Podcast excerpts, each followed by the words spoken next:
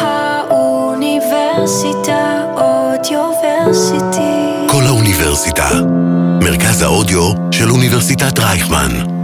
כל האוניברסיטה אודיוורסיטי.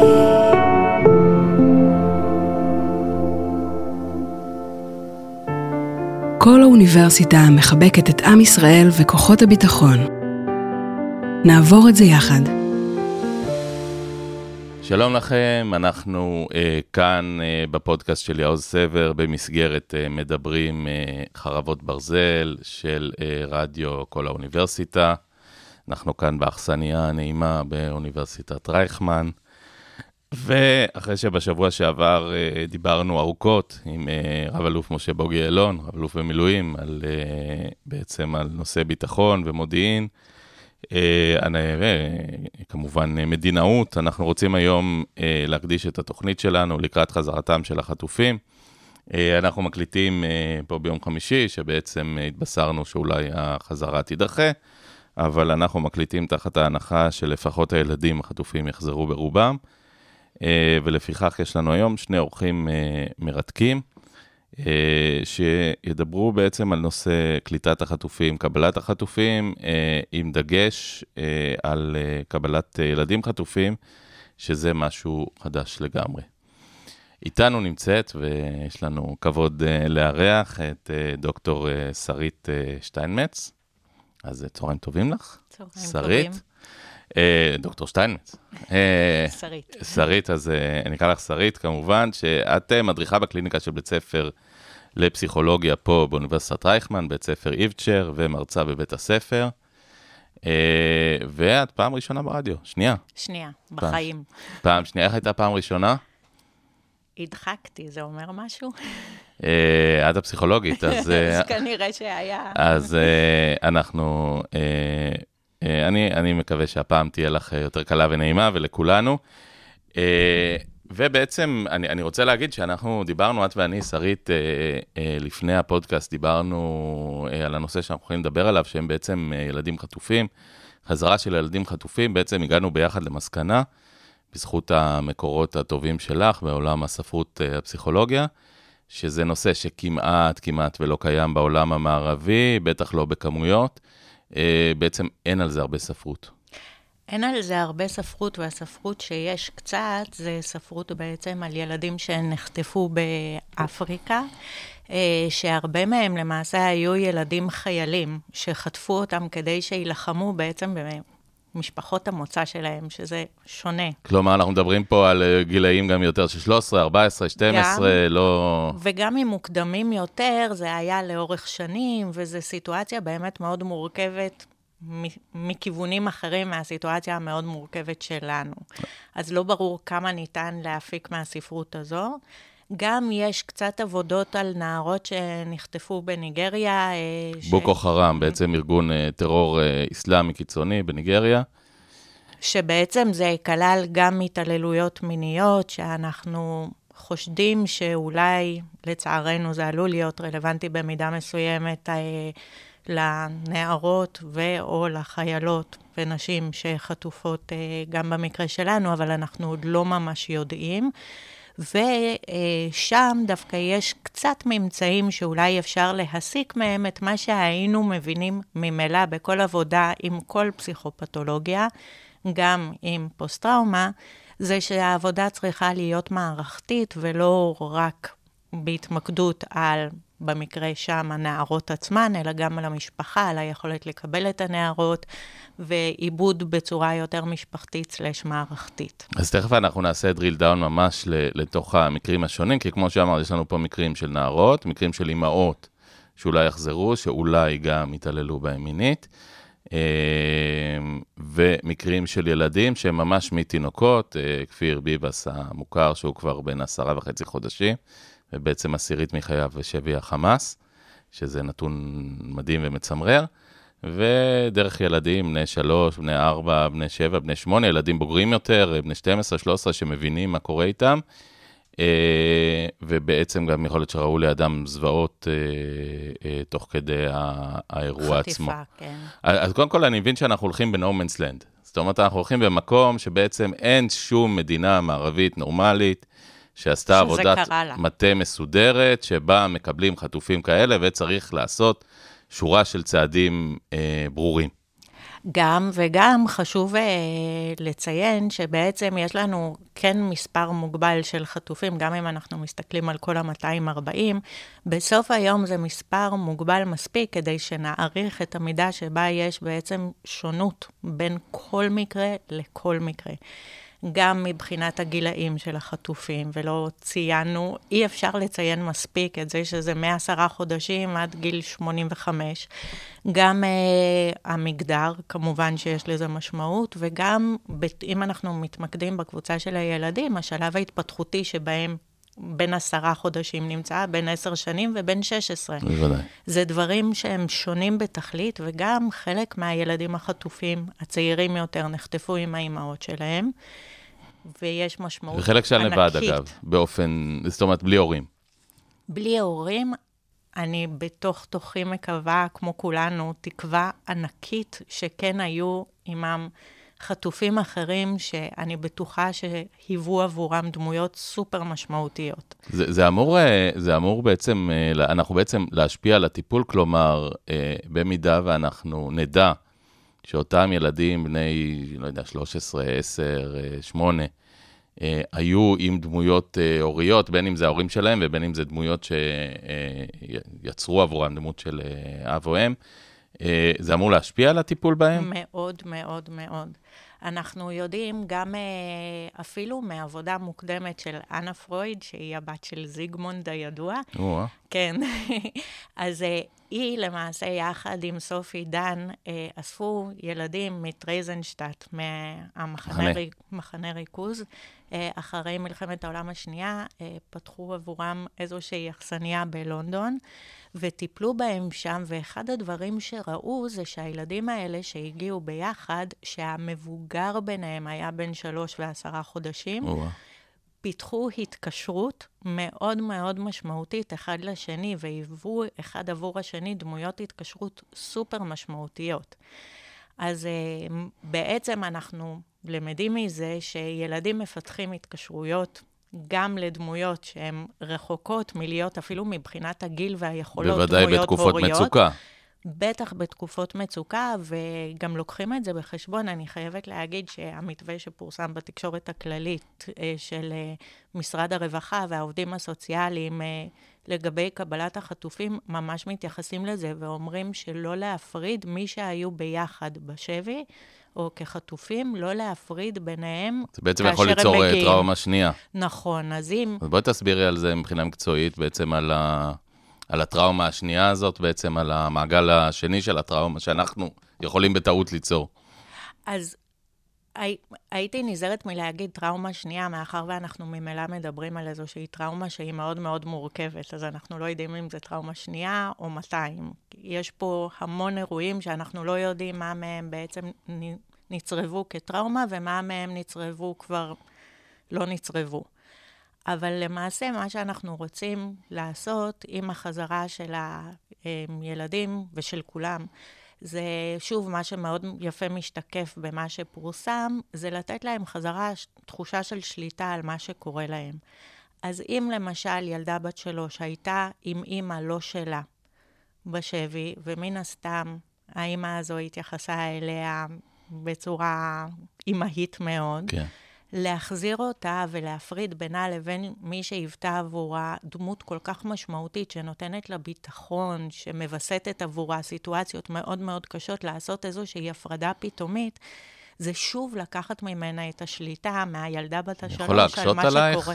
בוודאי. מה, מה קורה עם, uh, בעצם, ואנחנו יודעים על מספר ילדים שנמצאים שם לכאורה לבד, כלומר בלי הורים, ילדים, uh, אפילו נדמה לי מגיל שלוש או ארבע, uh, מה קורה אם בעצם דמות האב או האם שלהם זה דמות של חיילת, שלא תחזור בשלב הזה, ולמעשה הם ניתקים ממנה שוב, זה, זה לכשעצמו אה, עוד פצע?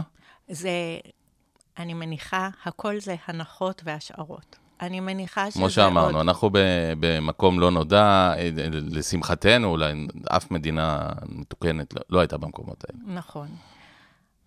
ההנחה היא שכן, שזה מאוד מאוד כואב, זו פרידה, זו פרידה לא נשלטת, אנחנו גם לא יודעים באיזה רמת דרמה היא נעשית, לא נעשית, באיזה רמת אה, הכנה זה נעשה או לא נעשה, כלומר, יש... אנחנו מניחים שאין הכנה.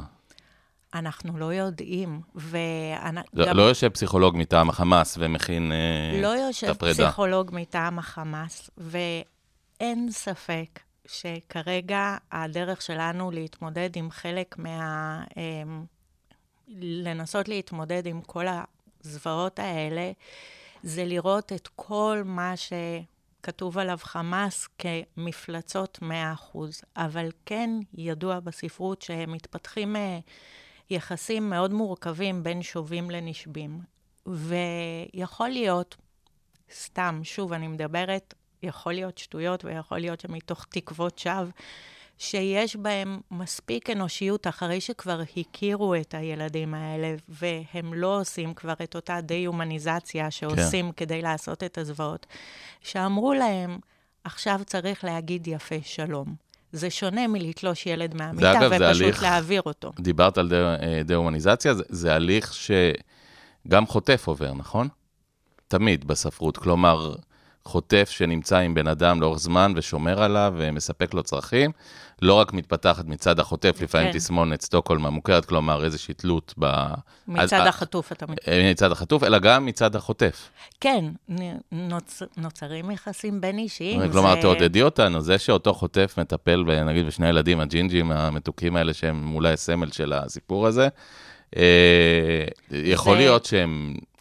בסוף, כאילו, גם, תראה, אני לא רוצה להיות, אה, אני לא רוצה להיות over אופטימית או להישמע תמימה בצורה מעוררת אה, לא, זה טוב, התנגדות, זה טוב אבל לפעמים להיות תמימים. ראינו שבאותו אה, חדר מתחת לשאיפה, המזעזע, שבו ראינו את כל הדברים הבאמת שידענו שנמצאים שם, ראינו שיש שם בקבוקים לתינוקות. כן.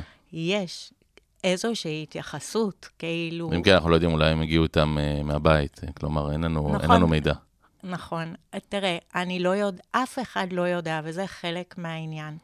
בסופו של דבר, מה שאנחנו נרצה לעשות עבור חלק נכבד, אם לא כל האנשים שיחזרו מהשבי, זה לעזור להם להכניס את תוך האירועים המאוד מאוד קשים שהם עברו וימשיכו לעבור. אה, ולו רק בדמיון שלהם, לתוך איזשהו רצף שיאפשר להם להכיל ולאבד את זה. ובאמת, אה, אני חושבת שכולנו, זה גם אה, האירועים האלה, הם נגעו באיזשהו לא מודע קולקטיבי של כולנו, מפרעות קישינב ועד כן. תרפ"ט, ו... וחשבנו שלעולם לא עוד, והנה זה קרה לפני שבעה וחצי שבועות, זה לא, זה לא להאמין. כלום. כן. שישה וחצי. איבדתי ספירה. כן, אני חושב. אולי גם אני כבר טועה פה, כן.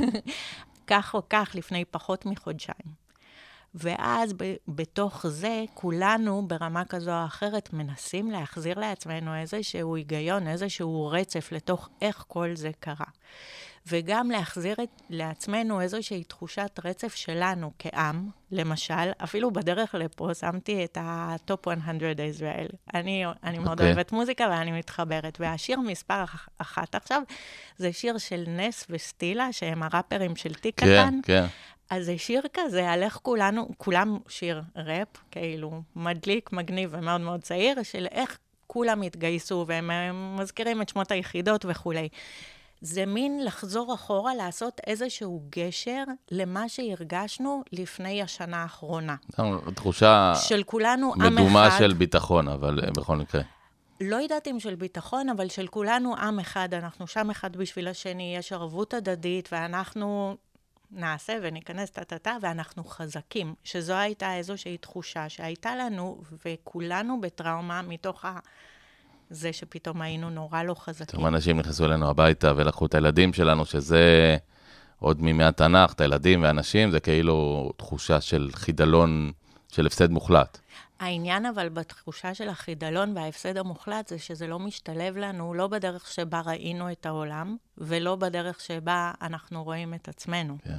ולא בתוך כלל האמונות שלנו, וזה אחד מהמקומות שבהם הפוסט-טראומה הולכת ומסתבכת. כי בעצם, היכולת שלנו להבטיח לכל אחד שייכנס לאוטו ולא תהיה לו תאונת דרכים, אי אפשר להבטיח כזה דבר. אבל מי שכבר הייתה לו תאונת דרכים, יכול לבוא ולהגיד, אתה אל תגיד לי, כבר היה לי.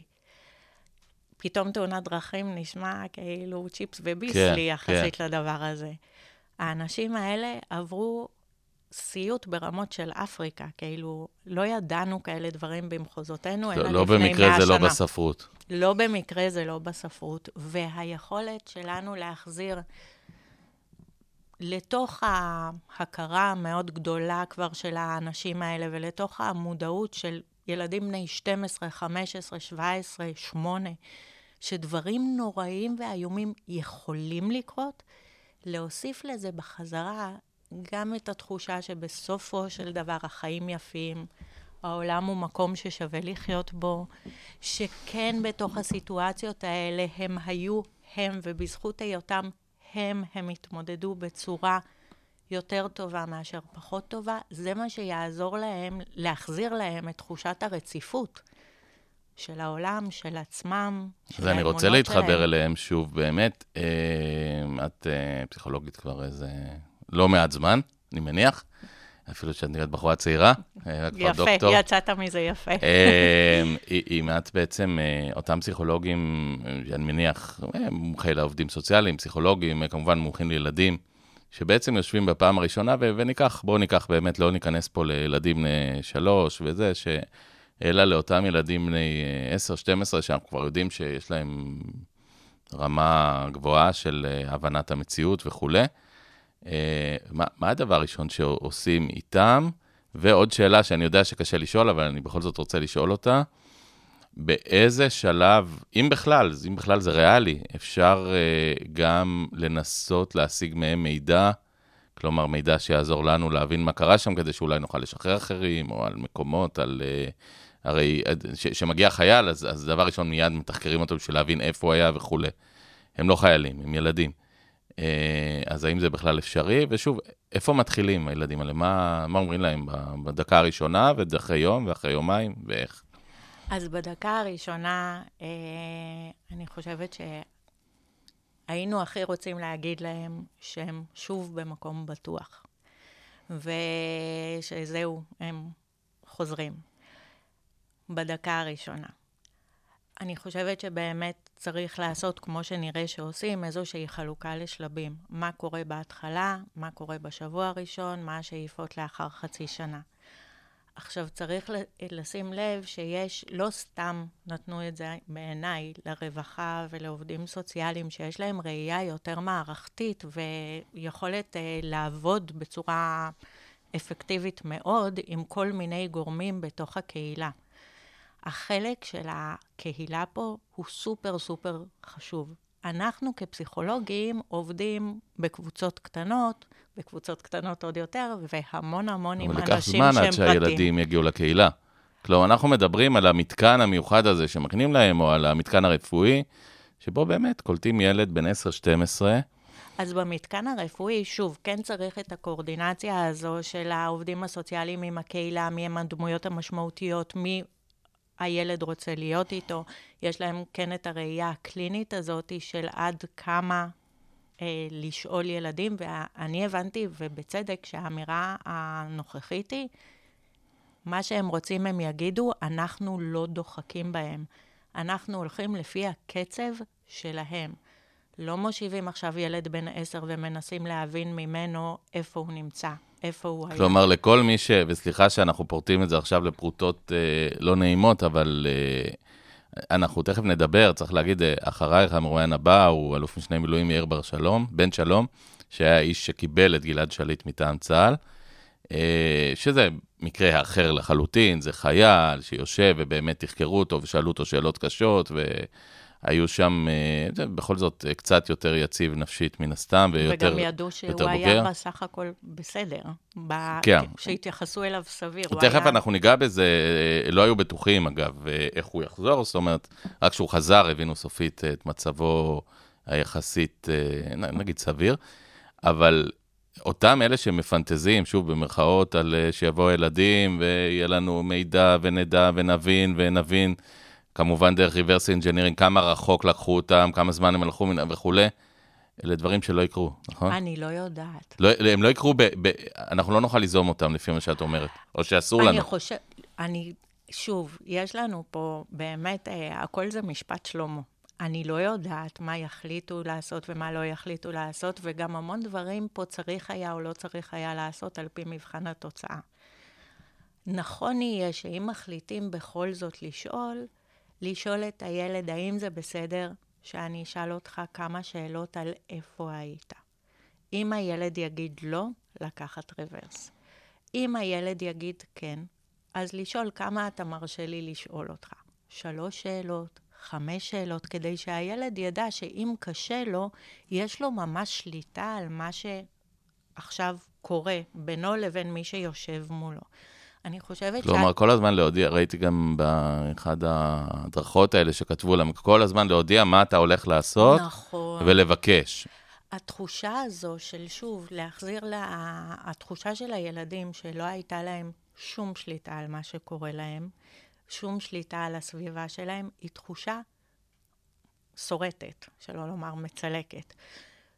אנחנו לא רוצים לחזק את הדבר הזה, אנחנו רוצים באמת בצורה הכי עדינה, אולי באמת צריך יהיה לשאול אותם, אבל אז לראות איך לעשות את זה בצורה שלא נחווית על ידי הילדים כצורה חודרנית, פולשנית, לא מתחשבת, שלא רואים אותם. בסוף, היכולת שלנו לה... להראות לילדים שאנחנו רואים אותם ורואים את המקום שבו הם נמצאים כרגע, ורגישים לזה וקשובים לזה, היא סופר חשובה. ואם ייקח עוד עשר דקות או עוד שעתיים לקבל תשובה, שוב, אם, אם אפשר, אם אנחנו יכולים להרשות את זה לעצמנו, ברמה של הילדים שחוזרים, להיות הכי הכי קשובים אליהם ולמה הם יכולים לשאת. כל ילד כמובן לגופו, כל ילדה. זה העניין גם. יש ילדים אה, עם חוזקות, תראו, בסוף, חלק מהילדים האלה יחזרו לתפקד בצורה שתראה לנו נס, אבל יחזרו, ואנחנו יודעים את זה. אנשים עוברים דברים מאוד מאוד קשים. יש לנו דור שלם שעבר דברים מאוד מאוד מאוד קשים, וחלק לא קטן הגיעו לארץ, הקימו משפחות ועשו... קמו מעפר. תגידי, כמה מהם, אני תמיד, אה, להבדיל, אבל הסיפור שבין ניצולי שואה, אז היו את האלה ש...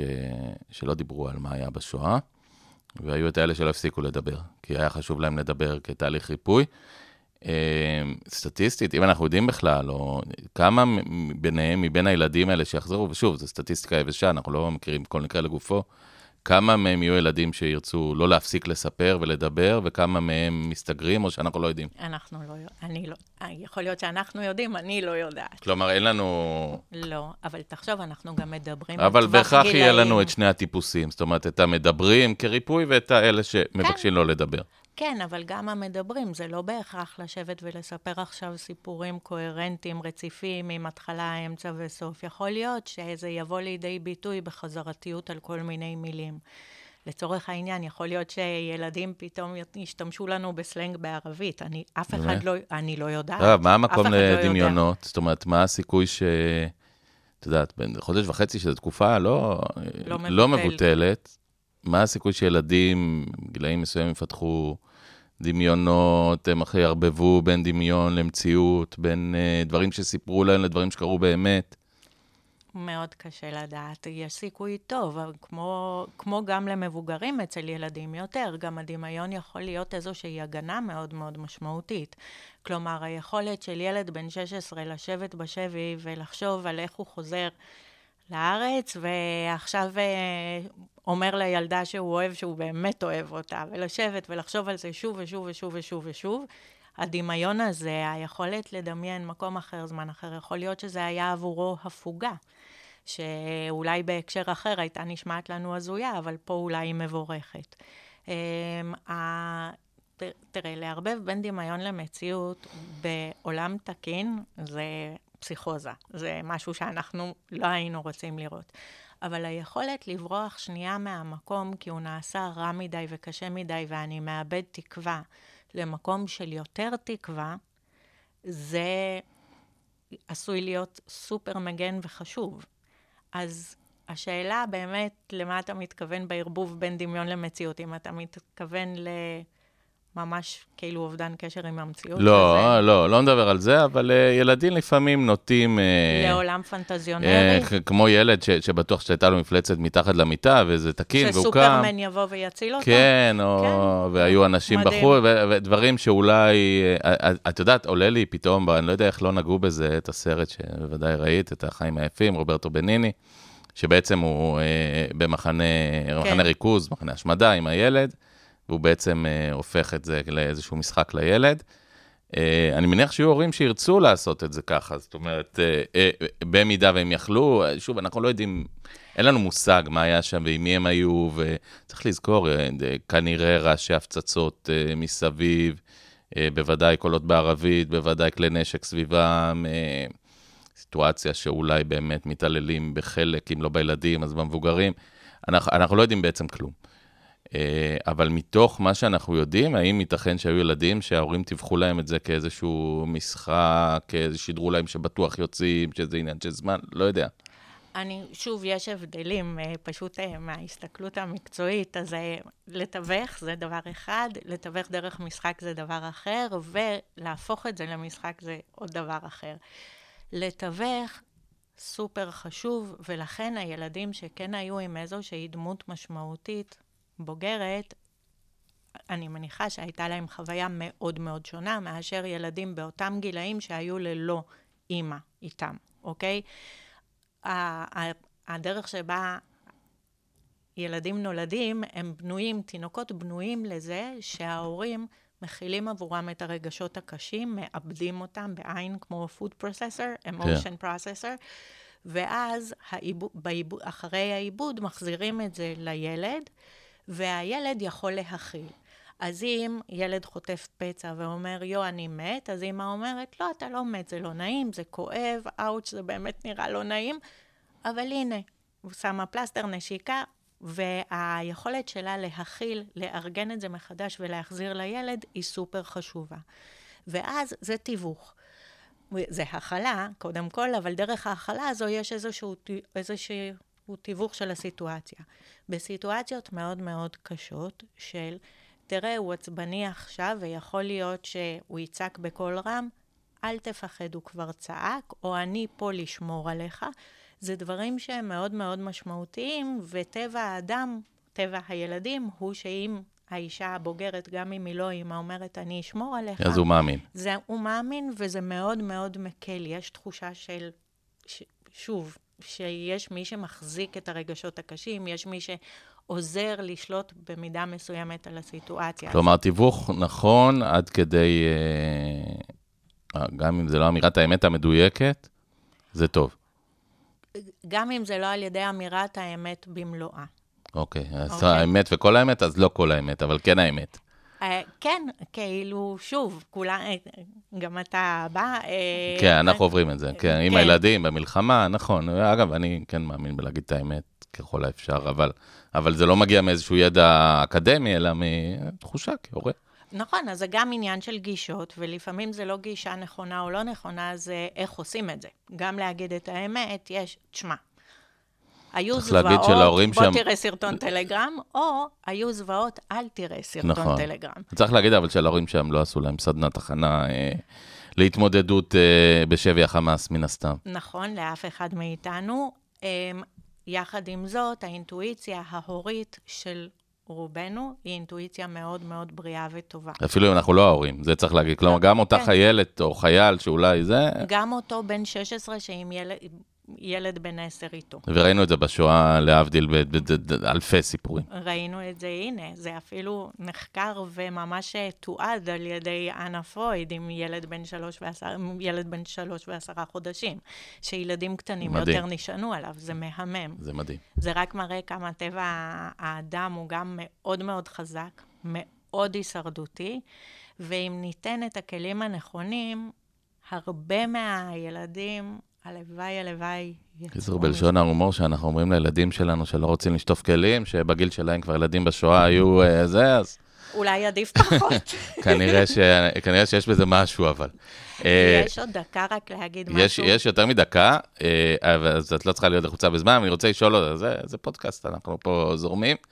אני כן רוצה לשאול אותך עוד שאלה אחת, אבל ש, שעלתה קצת ונגעו בה. אה, באיזה שלב ואיך עושים את זה, צריך להגיד, רבים מהילדים האלה, ושוב, אנחנו מתרכזים בעיקר בילדים, שיחזרו, אה, הם חוזרים שהם אולי לא יודעים, אה, שההורים שלהם נהרגו, האחים שלהם, סבים שלהם, האמת שכמעט כולם, כמעט כל אחד מהם, ואם זה לא הורים, סבים, אחים, אז זה השכנים בבית ממול, או, או הבית שהושמד, או הקיבוץ שנשרף כמעט במלואו. באיזה שלב אומרים להם את זה, וכמה זה, אפרופו דיברנו להגיד אמת, אז שילדים יתחילו לשאול את השאלות. איפה אבא, איפה אמא, איפה סבתא, אה, מתי חוזרים הביתה, ואולי לא חוזרים הביתה, כי, כי באמת, פיזית אין בית. אה, איך מתווכים את זה, איך אומרים את זה, מתי? אז קודם כל צריך לציין שזה דברים מאוד מאוד קשים, ומתי שאומרים את זה צריך להיות מוכנים לתגובה מאוד קשה, בין אם מיידית ובין אם בהמשך, ובצדק. כולם הרוויחו ביושר בריבוע את הזכות לכל עוצמת הרגשות. יחד עם זאת, כאשר אנחנו אומרים דברים קשים כאלו, אם אנחנו יכולים ללוות את זה באיזושהי אמירה לגבי דברים שכן יקרו, כלומר, כרגע לא חוזרים הביתה, אבל כל הקיבוץ נמצא במלון זה וזה, ולשם כשתהיה מוכן תחזור. ושנשאלת השאלה, למה קיבוץ לא בקיבוץ? אז באיזשהו שלב, צר... באיזשהו שלב הילדים ידעו. אז צריך לומר, אבל שוב, בצורה הכי מאורגנת ולא ספונטנית ולא דיברת, ספורדית. דיברת על גרפיקה, כולל תמונות? לא הייתי מראה תמון... שוב, מי שרוצה לא ושואל... של גופות חלילה, אבל כאילו, אנחנו כולנו מכירים את התמונת, אה, למשל, אה, תמונה מהאוויר של קיבוץ בארי, כן. את הגגות השרופים. אה, תראה, הילדים ייחשפו לזה, וילדים הם חכמים. אה, אפרופו ילדים הם חכמים, ראית ארץ נהדרת לפני שבוע? כן, כל הזמן, בוודאי. אי אפשר לפספס. אז היה שאפילו שם... הייתי בצילומים השבוע הזה. כן. אה, יפה. אז בארץ נהדרת של שבוע שעבר, uh, היה שתי האימהות, בדיוק. אפרופו תיווך והסתרה, כאילו, אז זה תיווך רע. זה לא רק תיווך רע, הילדים יודעים מה קורה. אם הם לא, בסוף, אם הם לא... אם הילדים לא יראו להם צילומים כשהם בבית החולים, אז יראו להם את הצילומים כשהם יגיעו, החברים שלהם יראו להם את זה רגע, אבל אנחנו כשהם מדברים יגיעו. פה על דברים שהם באמת עוד לא יודעים, כלומר, מגיע אותו ילד וחלילה, באמת, האבא נהרג, אה, והאח נהרג, והסבא וסבתא, לא יודע מה. אה, איך, איך יוזמים כזאת שיחה, או שמחכים לשאלות שלהם, או, ש, או שמתעלמים בהתחלה מהשאלות שלהם? לא הייתי מתעלמת משום דבר שלהם. אז שוב, איפה האבא? להתייחס. איפה אבא, למה הוא לא פה? אז כרגע, למשל, אמרו לחיילים, שכמובן לא יכולים להיות אלה שנותנים את אז המענה הם הזה. לא, אבא... אני לא יודע. אני לא יודע, אולי בהמשך. מה, מה בהמשך. לגבי, אה, אבל שזה כבר מגיע לאיש מקצוע? נכון, אז איש מקצוע יצטרך ביחד עם ה... ביחד עם כל מי שמעורב, כולל נניח אם נשארה אימא, אם נשארה דודה, איפה שהילד ילך בהמשך, צריך להציג את התמונה. מתי אבל יוזמים, אה, זאת אומרת, נותנים קודם כל לבן, לילד אה, אה, אה, להתאושש, ובמרכאות ממשיכים להסתיר, סלש, לשקר, כלומר, לא לגלות לו את המציאות, ואז לוקחים אותו לשיחה יזומה, או, ש, או שמתקדמים איתם לפי הקצב שלהם? לפי הקצב שלהם. אני לא הייתי אה, עושה מזה, אוקיי, יש לנו עכשיו שיחה, יש דברים שאנחנו צריכים להגיד לך. אז זה לא. תראה, אני חושבת שילדים לא יחכו, הם ישאלו. כאילו, זו קצת השאלה הראשונה של ילדים. עכשיו, אם זה... כן, אבל אפשר להגיד, עכשיו אנחנו פה, אנחנו סגורים, עוד לא באים, ברגע ש... אז אפשר לדחות את זה קצת, אבל רצוי לדחות. אני לא יודעת, זה תלוי מאוד מאוד בילד וביכולות שלו להכיל. האי-ידיעה יכולה להביא למצוקה יותר גדולה מאשר לדעת. ואנחנו רואים את ה... עד כמה האי-ידיעה היא מחרידה, כשליווינו את המשפחות שלא ידעו בשבועות הראשונים, אם היקרים להם חטופים, או נעדר... כאילו הם היו נעדרים. כולל אגב אותו, אותו אב של אמילי, שכל הזמן אני זוכר, ששמע באיזשהו שלב שהיא מתה, ואמר, אתה יודע, אולי עדיף כך. ואז הסתבר שהיא חטופה, ואולי גם, גם חוזרת עכשיו. והוא שיקף בצורה מאוד מאוד כנה עד כמה אי-ודאות יכולה להוציא מהדעת. ואני לא חושבת שלדחות את זה ברמה שהילד כבר נעשה מתוסכל, יעשה טוב למישהו. אבל כשאומרים, צריך לבוא זה עם כמה שיותר ודאויות. כמו להבדיל אלפי הבדלות, כמו שאנחנו יודעים מסיטואציות אחרות, למשל כאשר הורים מתגרשים. אם אתם עומדים להודיע לילדים שלכם שאתם מתגרשים, כדאי שתגידו גם, אבל אבא יגור פה, ואתם תהיו שלושה ימים בשבוע פה, ושלושה ימים בשבוע פה, וסופי שבוע... אבל, אני, סליחה שאני אמצא אותך, אבל את זה אנשים שעושים, לרוב, אה, לשמחתי לא יצא לי, אז זה קורה בשיחה. יזומה, כלומר, עד שלב מסוים לא אומרים כלום, משלב מסוים באים ונותנים את כל האמת. נכון, אבל אם הילד בא ואומר, אמא, אתם מתגרשים? אז זה אומר שצריך להקדים את השיחה. כלומר, אותו ילד ששואל, בכל זאת, אני רוצה לדעת איפה אימא, איפה הדודה, איפה הסבתא, אז צריך בסופו של דבר לראות מהי הדרך המאורגנת ביותר שבו ניתן לספר על זה. עוד דבר ששווה לחשוב עליו, אני לא בטוחה מה התשובה, אבל יכול להיות ששווה כן, כדי לא לעשות את זה פיסמיל, כאילו לא כל פעם עוד טיפת אינפורמציה מחרידה, עוד טיפת אינפורמציה מחרידה, לספר קצת את ההקשר הכולל. אתה זוכר שכש... מה אתה זוכר מאותו בוקר שלקחו אותו? אוקיי. Okay. אתה זוכר שהיה בלאגן מאוד גדול, ושלקח הרבה שעות עד שהצבא... טוב, כלומר, כאילו... מה שקוראים drill down, זאת אומרת, להתחיל מהתמונה הגדולה ולרדת ל... יכול להיות שלפחות עם הבוגרים, כדי לתת הקשר כללי למה שהיה פה. כי שהם כל פעם, יכול להיות, זה משהו שצריך לחשוב אותו וצריך אולי לגשש יחד עם כל ילד בפני עצמו. אבל יכול להיות שהידיעה שאותו, אותה שבת שחורה משחור הייתה עם כל כך הרבה צרת. רבים, חצי נחמה. לא, זה לא צרת רבים, חצי נחמה, כמו היה פה משהו שהוא גדול מכולנו. אני חייב להגיד לך, אגב, שראיתי קבוצה של ילדים מים המלח, מאחד היישובים, הקיבוצים, והם יושבים. הילדים, בני, יודע, בין 14 ל-16, 17, ואומרים, כן, אה, אבא שלו נהרג, והוא, אח שלו חטוף. כלומר, כן יש בהם אולי שותפות. איזושהי את התחושה של השותפות גורל, נכון. של הכן, צרת רבים.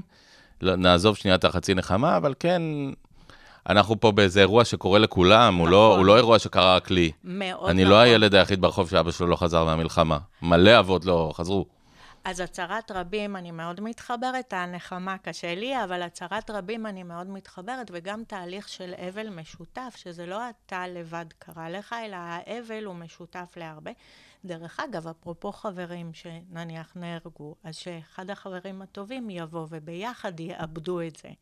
כלומר, שלא ירגיש אותו מתבגר, ואנחנו מדברים פה ילד. על כל כך הרבה רבדים, כלומר, ילד שעשוי לחזור, שקרובים, ממד... לא, לא מספיק שהוא חזר מחודש וחצי, אז, אז הבית נהרס, וקרובים, אולי ממדרגה ראשונה, נהרגו, בוודאי חברים, אולי, מה, שוב, מהכיתה, מהקיבוץ, נהרגו, אה, חלקם חטופים, כלומר, שורה מאוד מאוד ארוכה של...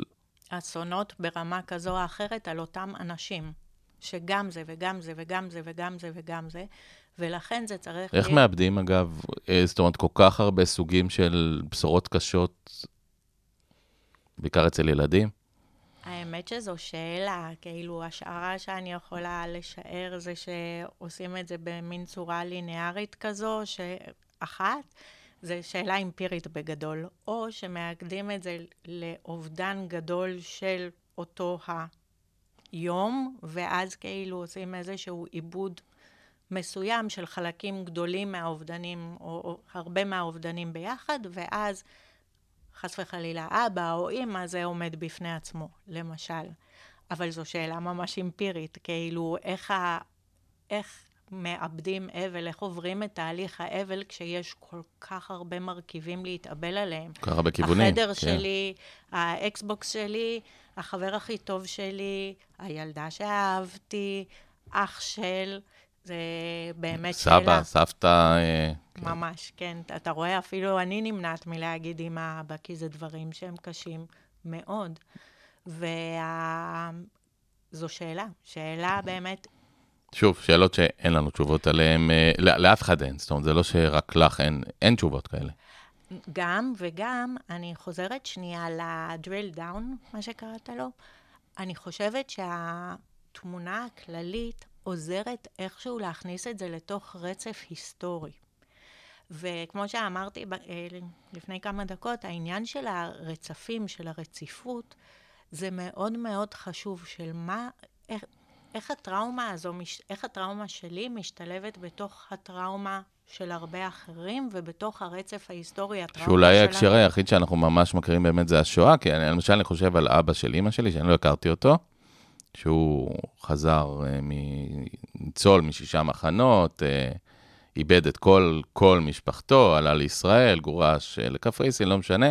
כלומר, אתה, אתה מסתכל שוב, בצורה דומה, אותו דבר, איבד בית, משפחה, ילדים, הורים, אחיזה, הכל.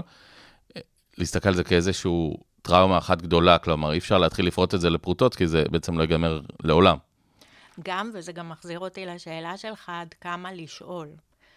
לפעמים הדחקה והכחשה והם הם מנגנוני הגנה לפעמים משמעותיים מאוד. מתי הם הופכים להיות פחות טובים? כשאנחנו רואים שזה בכל זאת יוצא באופנים אחרים, ואז אנחנו רואים את זה בסימפטומים של פוסט-טראומה. סובלימציה? לא, אה, סובלימציה זה מנגנון הגנה מאוד אה, מפותח, והוא לא רע כל כך. אבל אה, הדחקה והכחשה זה בעצם שאנחנו לוקחים זיכרונות, שמים אותם אי שם בתוך איזושהי קופסה שחורה, שאנחנו בכוונה לא פותחים, כאילו אנחנו נמנעים בצורה לא מודעת מלפתוח, אנחנו אפילו לא זוכרים שיש קופסה שחורה. אבל מה שקורה, וזה אם חוזרים לאבא של אנה, זיגמונד פרויד, כן. אז מה שקורה זה שהרגשות... תמיד חוזרים אליו, לא? בסוף תמיד חוזרים אליו. על פי התיאוריה הכי בסיסית, הרגשות נשארים, זה מין אנרגיה כזו, חרדה, עצב, כעס. וגם אם הם. סגורים, הם משפיעים. וגם אם זה סגור ואנחנו לא זוכרים מאיפה באים כל הרגשות האלה, הם משפיעים. ואז יכול להיות שהאדם יראה לנו לגמרי לא מבוסת, לא קשור וכולי, מתנתק וכל מיני דברים כאלה. ו... כי הוא נושא בתוכו. קופסה שהיא לא נפתחת. נכון. עכשיו, במקרה הזה, יש לנו, אנחנו יודעים שהקופסה היא שבעה שבועות בשבי.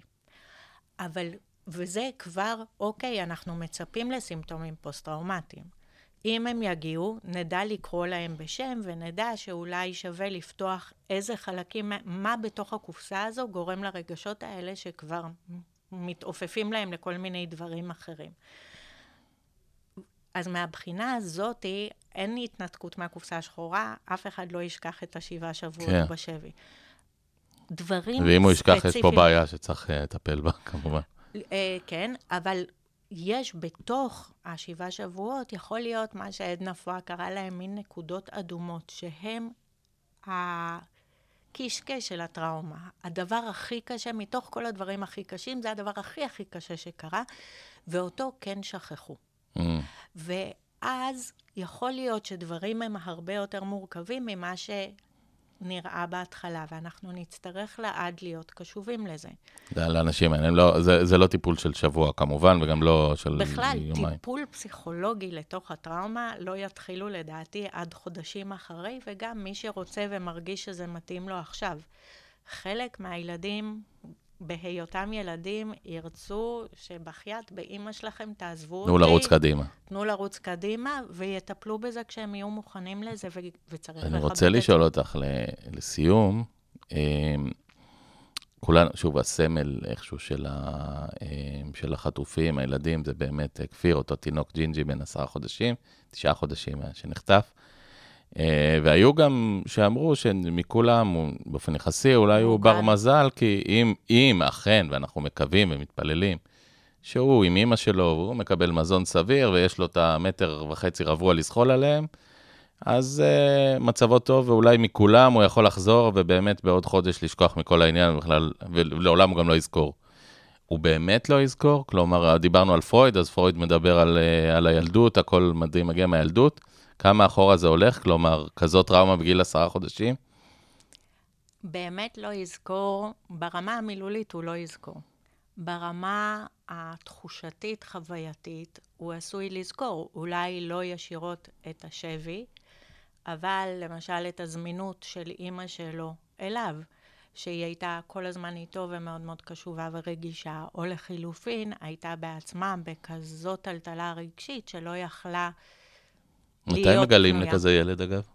בגדול, זאת אומרת, לא תראה, ספציפית. הוא. פוסט-טראומה, סימפטומים אצל... לא, מתי מגלים? זה, כלומר, הוא, אנחנו מחזיקים אצבעות אה, שיחזור, מתי מגלים שזה ובעוד קרה? חודש הוא יהיה ב- במסגרת של גן אה, לבני גילו, ב, אה, ב, ב, בהתאגדות של הקיבוץ שלהם, איפה שהם יהיו, ומתי באמת מגלים לילד שהוא... לדעתי הוא יגדל שהוא יודע. הוא לא יגדל מנותק מזה, כי האנשים מה, סביבו... היית חטוף חודש וחצי עם אימא, עם... כן, אבל זה כמו, שוב, להבדיל מיליון הבדלות. זה כמו ילדים, אתה יודע, שגדלים בידיעה שאימא שלהם היא לא האימא הביולוגית, או פשוט, נראה לי שהוא פשוט יגדל בידיעה, וזה בסדר, כי הוא, יכ- הוא יקלוט את האינפורמציה שהוא יכול, אה, שהוא מסוגל לה. כמה רלוונטי פה ילדים, ש... תינוקות שהיו בשואה, שהוחבאו, שהוסתרו, אנחנו רואים- מסתכלים על אותו, היתרון אותו הגדול- דבר? היתרון הגדול מאוד שלו, זה שהוא היה עם אימא שלו, אנחנו כנראה, מקווים. כנראה. אנחנו מקווים. זה היתרון הגדול שלו.